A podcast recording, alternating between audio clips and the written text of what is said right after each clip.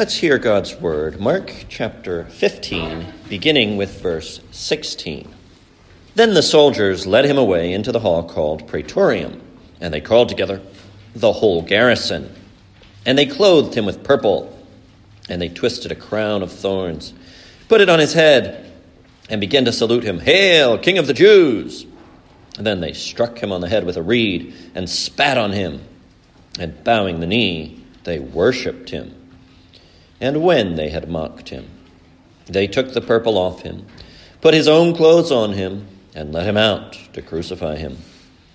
Then they compelled a certain man, Simon, a Cyrenian, the father of Alexander and Rufus, as he was coming out of the country and passing by, to bear his cross.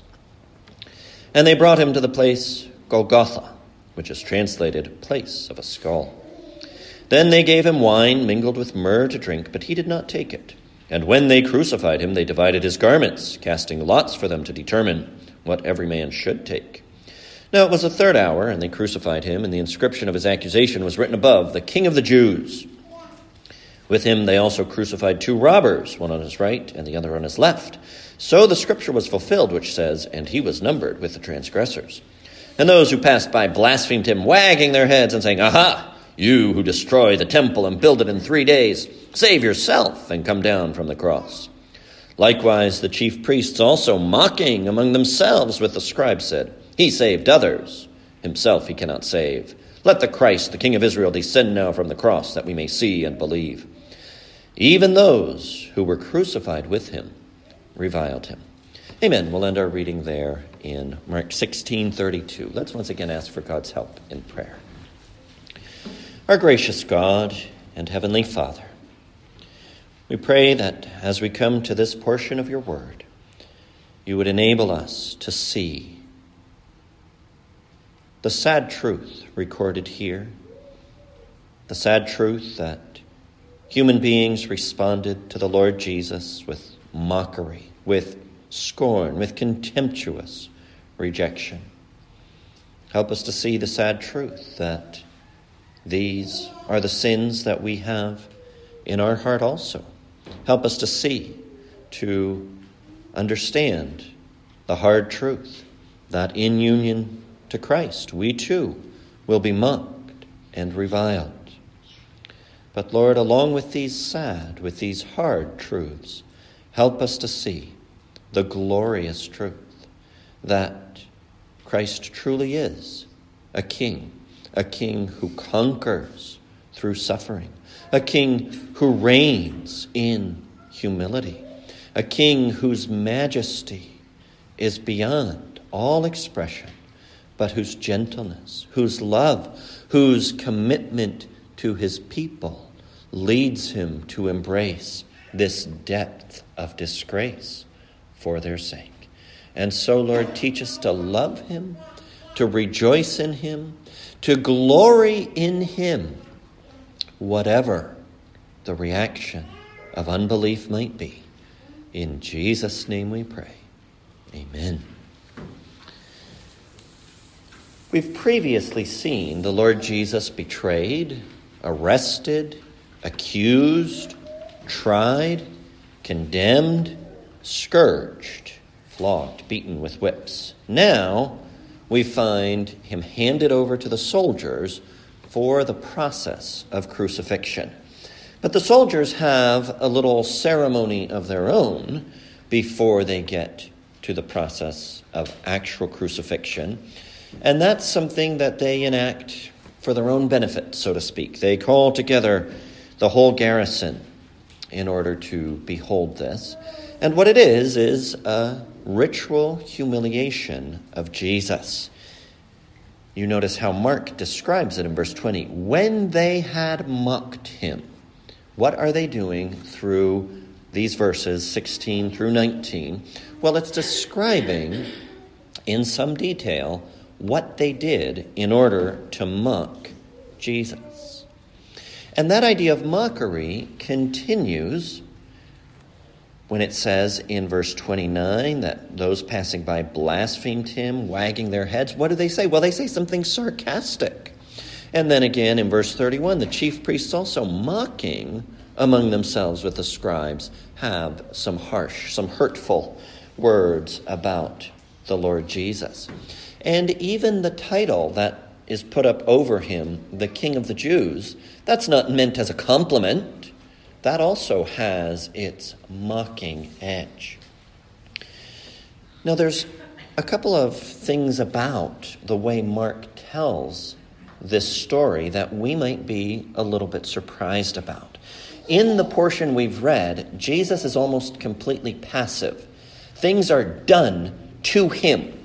The only thing that he does in our text for this morning is not take the wine mingled with myrrh to drink. The only action he makes is a refusal of the wine and the myrrh. Everything else is done to him. He's manhandled, he's grabbed and carried from here to there. People are doing all of this to him, and he's just taking it. He's not fighting back, he's not doing anything except, like I say, refusing the wine. Now, when we read about the crucifixion, when we think about the crucifixion, there's a number of books, articles, sermons that will go into great detail about the physical reality of crucifixion. There will be people who describe in immense detail how all of that would have worked. More than one doctor has written a view of what does crucifixion do to the human body. But you notice, Mark doesn't actually focus on that in any detail. What does he say? Verse 25 Now it was the third hour, and they crucified him. That's all he describes in terms of the physical torture. Mark does not describe how blood is streaming down the face of the Lord Jesus. Mark does not describe how his back is lacerated. Mark does not describe how the posture on the cross meant that he couldn't really fill his lungs with air, but in order to straighten up, he'd have to push up with his feet, causing more damage, more pain from the nail that's holding his feet to the bottom of the cross. Mark doesn't describe any of that. Why? Why not? Maybe would be the better way to phrase that. Well, I think we can suggest a couple of reasons.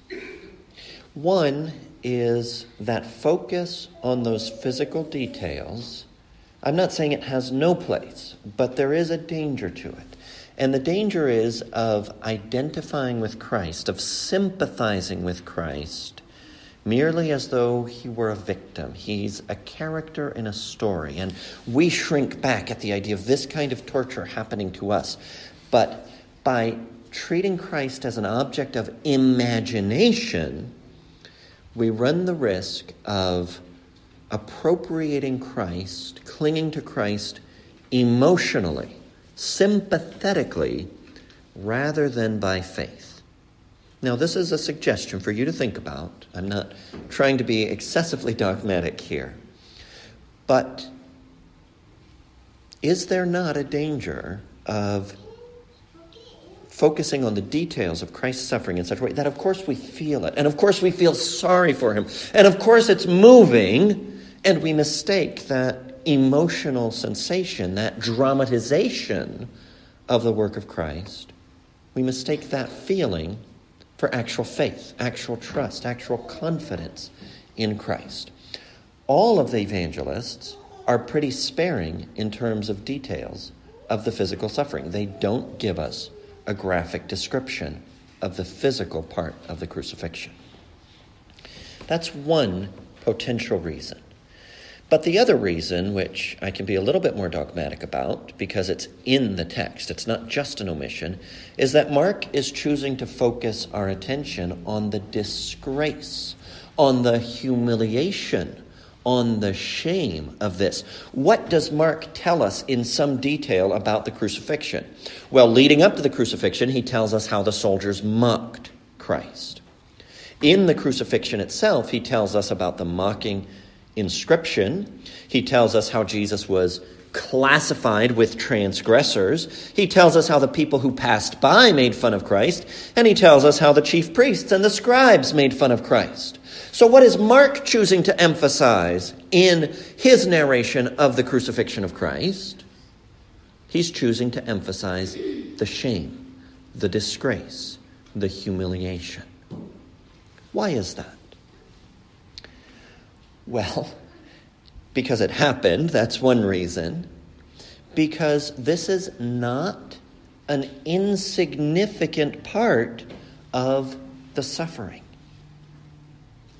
In the book of Hebrews, the author writes about various persecutions, various afflictions that people have suffered, and he talks about enduring the trial of mockings. Human beings are social creatures. We live most naturally in fellowship, in community with others, and being ridiculed, being disgraced in their eyes is a hardship. It is a suffering. We care about the approval. We care about the good opinion of others. We're eager to be understood and understood sympathetically. Sometimes people will fail to be strategic. They'll confess to something that they did in order to be understood properly. They'll acknowledge one thing in order to avoid more shame and more disgrace. This mockery, this rejection of Christ with cruel humiliation, was not a minor part of the suffering. It's the part that Mark emphasizes, at least up until verse 33 of his description of the crucifixion. Now, let's look at a little bit more detail at what the soldiers did. They clothed him with purple. In other words, they put on him a garment that was meant to remind people of royal clothing. Now, Matthew says that it was scarlet, Mark says that it was purple. I think the likelihood is that since purple was the color of royalty, they were dressing him and trying to give the impression that they were dressing him with royalty. But who are these soldiers? Well, they are most likely, historically speaking, auxiliary troops, not actual Romans. They're probably auxiliary troops from the broader region that are there attending on Pilate. So, what color would they have had available? Well, they probably would have had their scarlet Roman cloak. So, they're pretending that it's a royal robe, but it's not actually. They wouldn't have had royal robes available to them in all likelihood. So Mark dis- or excuse me, Matthew describes the actual color of the garment. Mark describes it from the point of view of what was it meant to represent. It was meant to say, here's Christ, the king in his royal robe, which is why he uses the word purple. Well, that goes. They put a crown on him. But what kind of a crown? The laurel wreath? that would have been worn by the emperor? No, it's a crown of thorns. The purpose here is not just the pain of the thorns, the purpose here is the mockery, the obviously cheap substitute for the actual crown. There was a reed. Now, Mark doesn't tell us this part. Matthew tells us they put a reed in his hand. What is that? Well, that's a low rent scepter, right? It's a cheap substitute, it's a plastic quality for the sign of a king's authority. Mark tells us that they had that reed and they smacked him on the head with it. When they spat on him, that was probably a parody of the greeting for your king, you would go and you would kiss him. Well, spitting is kind of like kissing, only it's humiliating, it's disgracing. And then they bowed their knees. They kneeled in front of him. They might even have touched their foreheads to the ground. Did they mean it? Were they recognizing the authority, the majesty of Christ? No, it was all a joke to them. Now, there's a couple of observations that arise from that. One is this wasn't necessary you know, in terms of getting Christ crucified, in terms of carrying out the governor's sentence, this was not necessary. This was wanton cruelty. But you often have that. Here are soldiers, they live under military discipline, so when they're given an opportunity to cut loose, they really cut loose. They enjoyed the mockery. Now, that's something where we might shrink back a little bit. We might feel like, well, I wouldn't enjoy seeing somebody humiliated and disgraced in this way. It's possible that we've become a little bit more sensitive in some ways, but there's still a lot of mocking that goes on. There's still in our hearts an appetite for cruelty. It's probably the case that cruelty was more open, that cruelty was more was less socially unacceptable at this time than in our own time. I mean, you did have the gladiatorial games. You did have people killing and dying in front of huge audiences for the amusement of other people. We have our own forms of cruelty, but thankfully we've stepped back from that to some degree. We do have our rituals of humiliation, um, but a lot of it just involves saying mean things about people online rather than going through all of this. But we're kidding ourselves if we think that this is gone from our hearts or from the hearts of the people around us. There is this cruelty, there is this desire to belittle. And there it fit in. He's been condemned to death. It's not enough to kill him. It's not enough to get rid of him. It must be shown that he is an object of scorn and contempt. That's how you avoid the brutal execution of somebody, making them into a martyr, making them into a figure that inspires people, is you make sure nobody wants to be associated with him because he's so contemptible.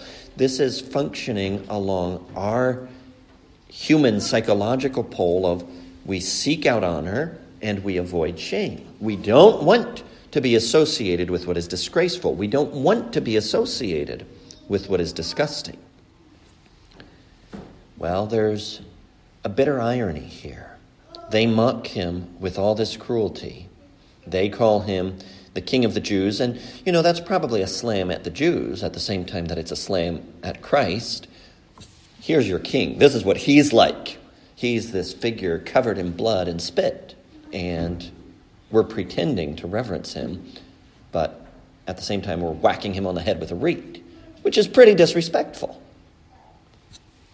The contempt, the shame, is an attempt to make Christ odious so that everybody will turn up their nose. Nobody will want to participate with him.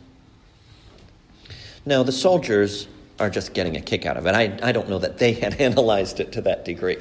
But Mark tells us about it for a reason.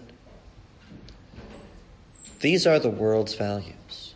This is what the world thinks of God's anointed king. When they had their fun, they took that quasi royal garment off of him they put his own clothes back on him and they let him out to crucify him. That's another way you can see that none of this was sincere. They pretend in order to make him feel bad about himself, in order to have a good time according to their own lights. But they're still going to follow through. They're still going to kill him.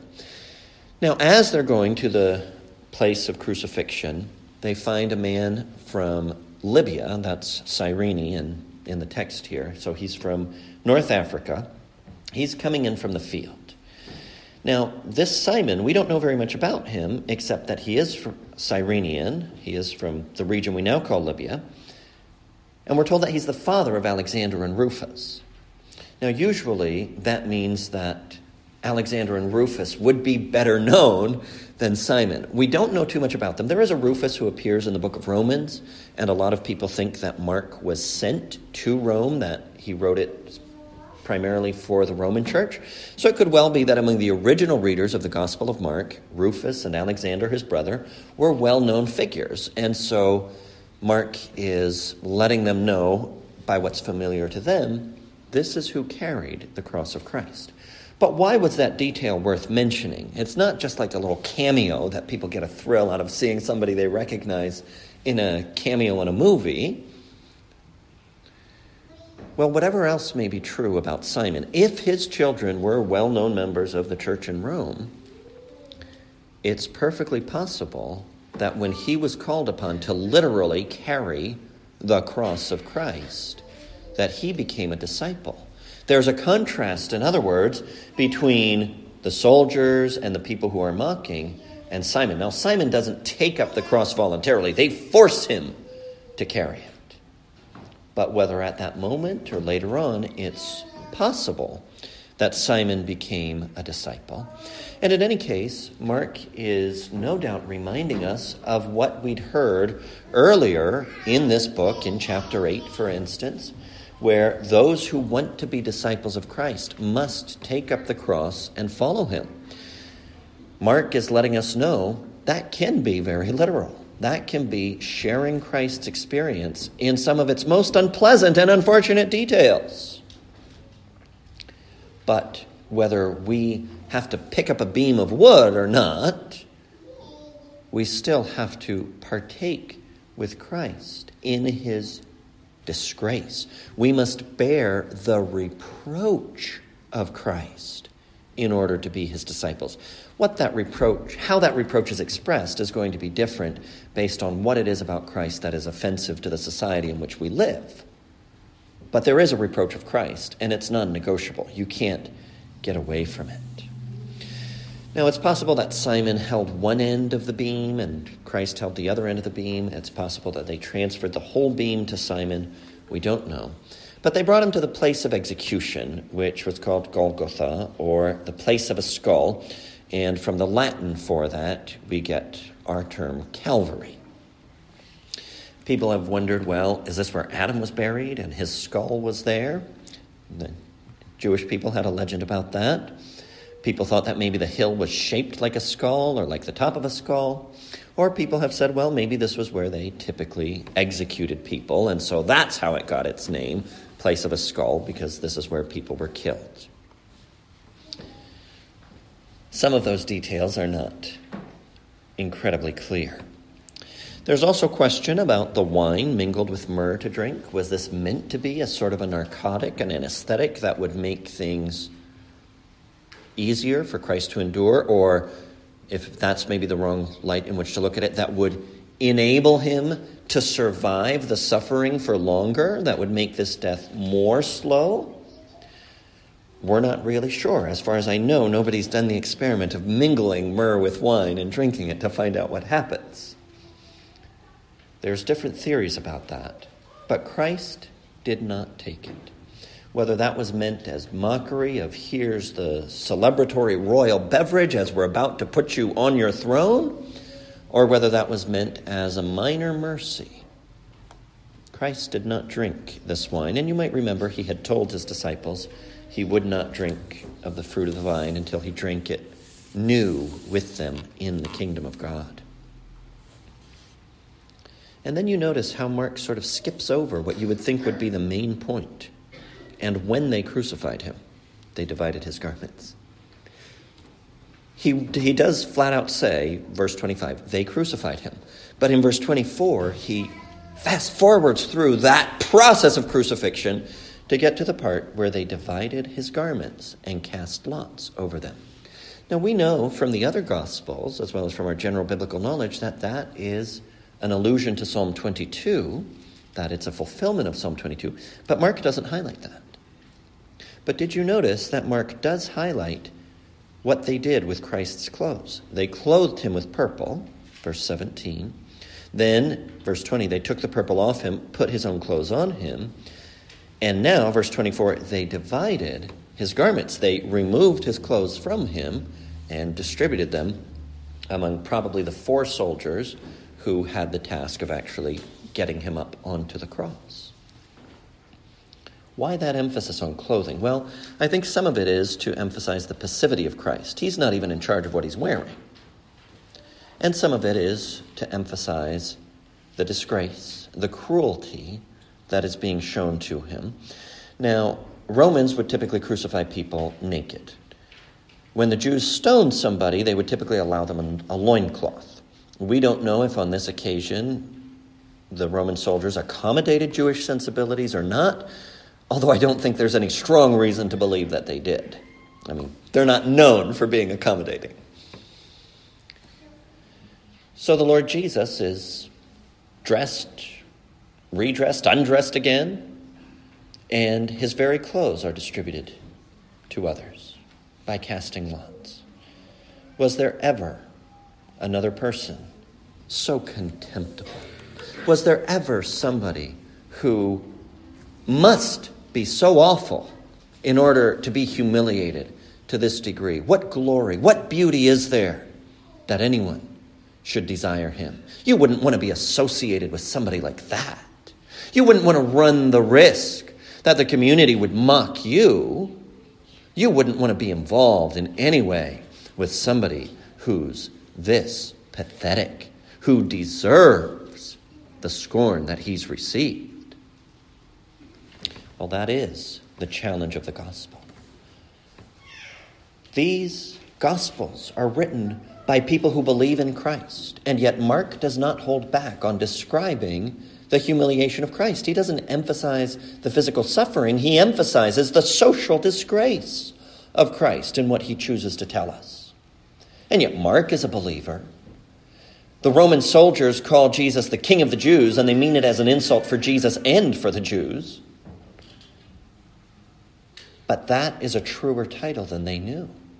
Jesus is a king, naked, on the cross, with all this disgraceful treatment. He is the glorious Lamb of God.